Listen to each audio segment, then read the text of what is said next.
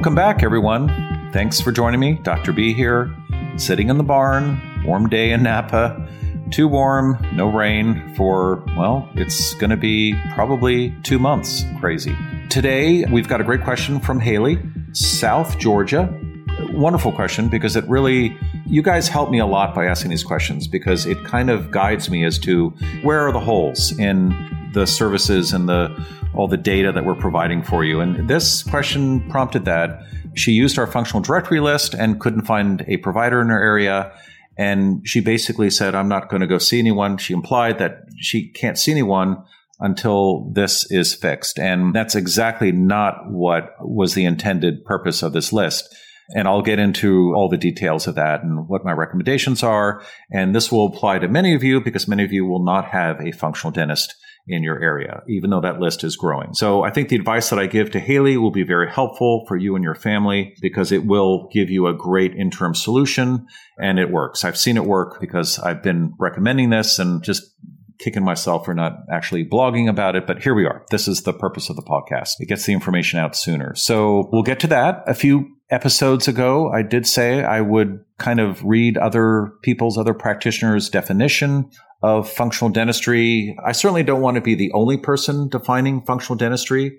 You know, it takes a village, as they say. That's how it happened in functional medicine. And certainly we are modeling ourselves after functional medicine, but there are differences between oral health and systemic health. There are differences between the dental practice and the medical practice, the medical model, more managed care, big hospital systems as opposed to single, you know, providers, sole proprietors, smaller practices, and more control. Dentists have more control over what they can and can't do. So unless you're seeing a managed care dentist or a PPO, DMO, or a DSO. Anyway, so ironically though, I came across something that we did. My daughter and I did a graphic and our team was revamping our functional directory list, which is where Haley and where many of you go to see if you can find a functional dentist in your area. But this is kind of the back end where the providers go and sign up. So it's a very simple graphic. I'm going to read it to you. There's a little box on the left, a little box on the right.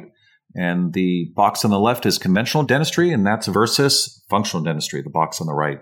So let me just read this to you. It's just a very clean, simple way of looking at it. It's certainly not comprehensive as far as definitions goes, but it's just a quick way of understanding what the differences are. So conventional dentistry on the left here, drill, fill, and bill, reactive to symptoms. Pain often occurs before treatment. One size fits all treatments, no concern with fluoride, amalgam, root canal side effects, etc., etc. That list could be longer. So on the right, we've got functional dentistry. Patient is a whole, unique person, proactive with prevention, gets to the root cause of oral disease, considers bio-individual and personal needs, and is aware of risks and benefits of potentially toxic treatment. So just a quick kind of graphic. I'll send you a link to it. I'll put a URL in the show notes. And below that, you'll see the principles of functional dentistry. And I think you may find that interesting. That fleshes it out a little bit more. There are eight principles. So let me know what you think of that. And let's get right to Haley's question, because that's along the same lines of discussion. Functional dentistry. She can't find a provider. What to do? Here she is. Hi, I live in South Georgia and there's obviously no functional dentistry anywhere near me. Would you recommend going to a regular dentist anyway? I'm not really sure how to navigate this. Thank you so much, Dr. Mark. Hi, Haley. Thanks for reaching out. That is really a great question. I really mean that. When I say that, I usually mean it. But in this case, it's a great question because I realize it's a question that reveals a problem.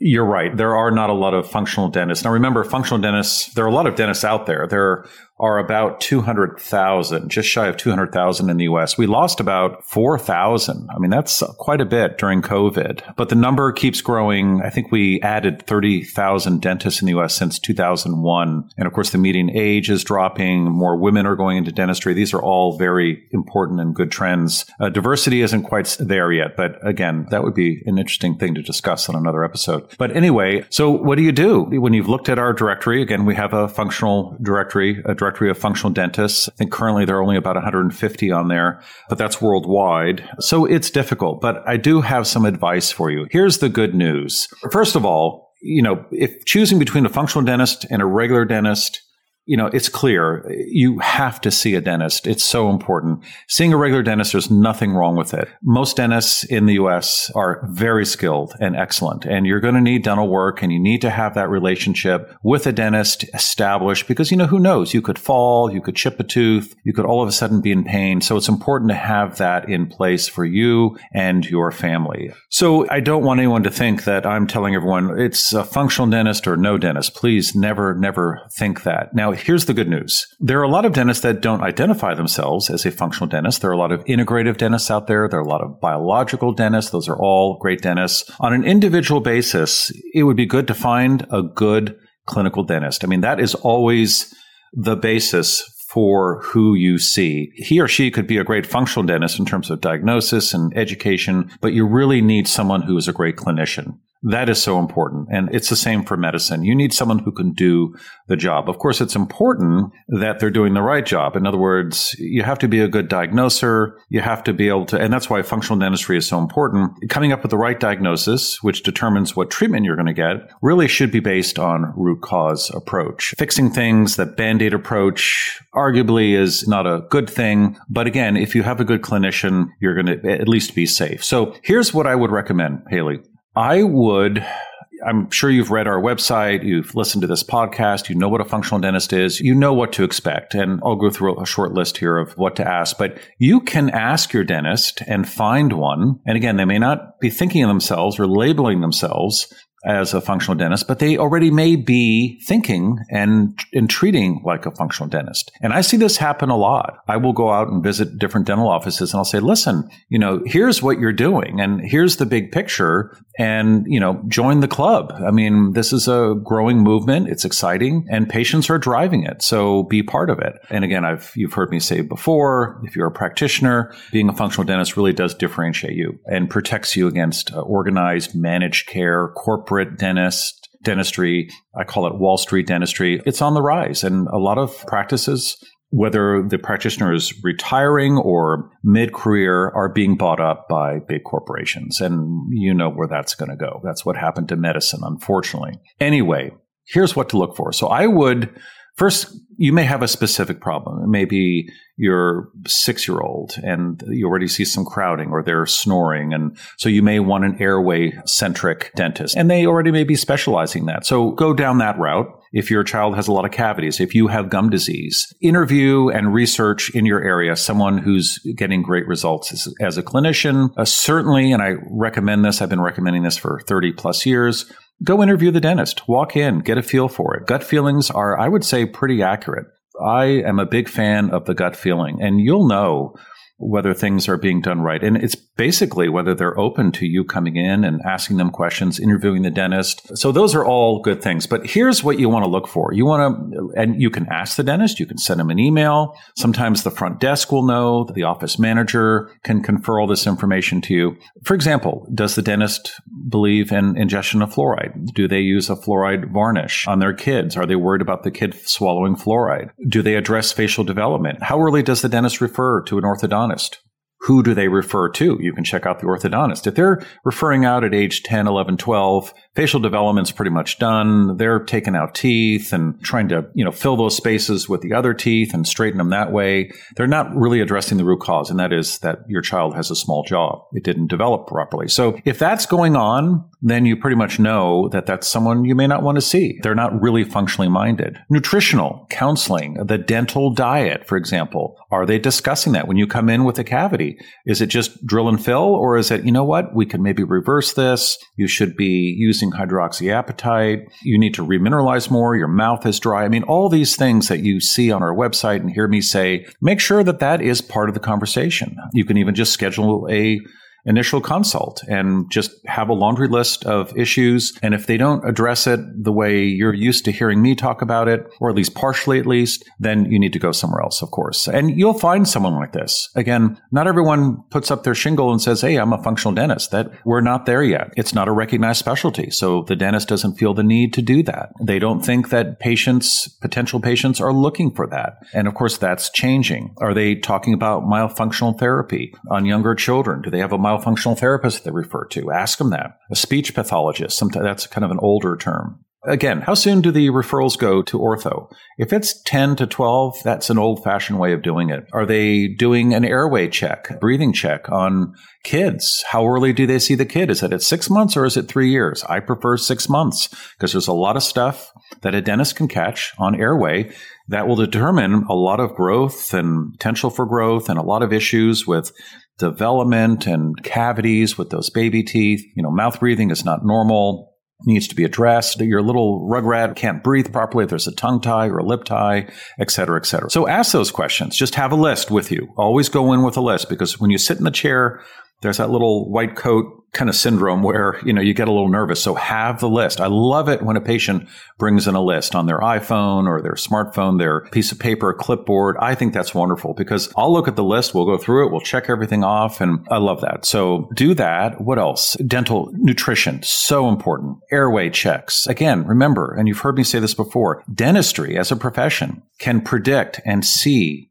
sleep apnea, if it's going to happen, if it's an issue, we can see that decades before it happens. Why not intervene right away and fix that so that your child, when they're a young adult and then later, middle aged, older, they don't have issues that come from as a result of having sleep apnea. In fact, it's more likely to be undiagnosed in middle age. Why not catch it early? And if they do have it, it's going to lead to a, a just a load of comorbidities of Alzheimer's, high blood pressure, even cancer and energy issues, depression, behavioral disorders. I mean, you name it. If you don't want your kid to ever have to deal with in school and the work world with ADHD, you know, those kind of things, you have to address their airway. There is a connection between the two. Again, this is stuff you already know. You've heard me say. So what if they label themselves as a biological or integrative dentist? That's a good start. I consider those two categories. They're important. It tells you a lot about the dentist and how they're thinking, but I see those as subsets of the functional approach.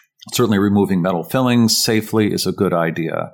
But, you know, it's what are those metal fillings causing in your life? And eh, that's more upstream kind of thinking. Integrative. That's a loose term and it's fine. But start there. Look for that kind of dentist. And so just by weeding them out, by asking them these questions, having high standards, interviewing them or getting an initial consultation, you'll get an idea of who you should be seeing. So I hope that helps, Haley. That again, it's, I wish we had more dentists on our locator list. Again, that list is growing. It will continue to grow. I see this movement as having momentum because you know what? Dentists like to practice this way. They're happier because they're able to produce better results, better clinical results. The patients like it because they get it. It makes sense to them. They have questions and they get answered. So again, that's how I would handle this. Look for someone that is similar to what you want, what you've heard here on this podcast or read on our website. So, and then keep checking in on that list. Also change the radius for the scan. Maybe you're willing to drive 50 miles or 100 miles. Maybe you have relatives in that area and you'll visit them once or twice during the year. You can combine that with a dental visit. So anyway, let me know if that helps. I'm glad that you are making this effort and being picky and looking for someone, which I've been describing for a long time now, this functional dentist. In the long run, it will benefit you greatly. And not just with oral health, but obviously with good overall systemic health. If you don't attain good oral health, you cannot achieve good physical, systemic, overall health, whatever you want to call it. So, Haley, good luck on that. Let me know how things go. And then last case scenario is, and this doesn't work often, but I'm here for you. I'm willing to do this. Reach out to me. You know, it can be on Instagram. I don't see everything on Instagram. As you all know, Instagram is little confusing sometimes the interface and you don't get a something in your box. You know, once it's down the list a little bit, you lose that notification. So you can try Instagram, but you can also try my email address, mark at askthedentist.com, and I will try and get back to you. Sometimes I know a lot of dentists, a lot of oral surgeons, a lot of orthodontists, and sometimes I know of a good practitioner in your area and just send me your zip code and, and I'll do a little search for you. And typically what it means typically it's reaching out to someone in a dental school, which you have one in your area north of you, and then I can get a referral that way. And sometimes that works well. So anyway, hope that helps. Keep up the good work and keep up the fight to find someone you really want, someone that you know will do a great job. And that really is that functional approach. So good luck, Haley. Thanks for that question. Loved the question because it makes me realize that that's an issue that we're dealing with and it, it reminds me and motivates me to keep working on those issues. So good luck, Haley. Thanks. And one more thing, Haley, and this is why your question was so great. I asked your question, I brought it back to the ATD team, Ask the Dentist team, and this was while we were all working on the little tweaks we're making to the functional directory list. And a team member said, Well, what about teledentistry? And I said, Of course, that makes sense, but how does the patient who's looking for the provider in their area know that that is something that that provider provides. In other words, not all providers will do that. So we're changing as a result of your question, Haley. I guess what I'm saying. Thank you. We are going to make that information available. In other words, you'll be able to search. If you can't find someone the first round, uh, go around, then you'll be able to go back to the functional directory list and search for someone that can do medicine teledentistry with you. And that way you've fixed that issue where you don't have one in your area, but at least you've got someone to go to kind of a backup. And anyway, so that's my last tidbit or bit of advice. Find a good clinician, you know, ask them some questions, find out where they stand. You still need a good dentist. That's always important. Someone who's well trained, good clinically, and someone who can, a good hygienist is also very important. For some people, more important than the dentist themselves, because that's all they need, but they need good biannual cleanings. And so the hygienist is also important. If you don't want the fluoride treatment at the end, just say so. And that should be fine. And then if you need advice on where to go and what to do and what's the big picture, then do teledentistry. So Haley, great question. Brought out a lot. We fixed some problems with it. Stay tuned for that change. I will mention when it's live on an upcoming episode, and that way everyone knows it's available. And uh, that just rounds out the list and improves the whole experience. So, again, thanks for asking that. Great question. Teledentistry. It's big now after COVID. COVID kind of forced it. Actually, during COVID, we actually helped teach a lot of our dentists on how to do that. And also, the good news is that during COVID, the ADA, the American Dental Association, came up with some codes that dentists can use for teledentistry. So they've essentially sanctioned it, and now dentists can charge for it and charge your insurance for it. So, great fix to the problem on so many different fronts. All right, that brings us to the end of another episode. I loved everything about this episode. Question asked, problem defined, and problem solved. That's why we're here. It's the essence of what this podcast is all about. So, Haley, again, thank you. And if you, anyone out there has a question, doesn't have to be about functional dentistry, go to speakpipe.com slash ask the dentist. If you have any questions in general, you just want to kind of browse and educate yourself. Again, anything in dentistry, oral health, how it pertains to systemic health, go to our website, askthedentist.com. And then again, the aforementioned directory that is now will be new and improved. Go to askthedentist.com slash directory. And remember, you are helping us. You know, we're trying to define functional dentistry. We've defined it. We, we're refining that definition. We're explaining what it is and we're trying to prop it up. And by educating everyone and by you understanding how this is great for you and your family, this is helping define functional dentistry. I mean, your patron is helping do that. You spending money at a functional dental office, but it's also helping us to redefine dentistry as a profession overall. So, by seeking out a functional dentistry. So, anyway, I want to thank you for that. And with that, I'm going to end it right here. See you in the next episode. Thanks for joining us. Stay safe.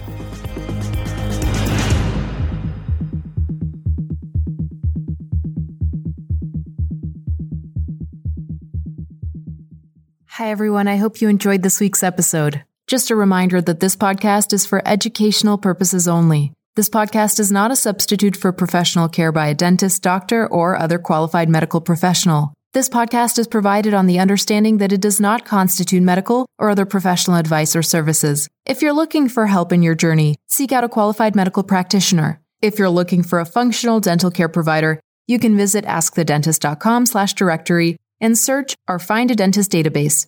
It's important that you have someone in your corner who's trained, is a licensed healthcare practitioner, and can help you make changes, especially when it comes to your health.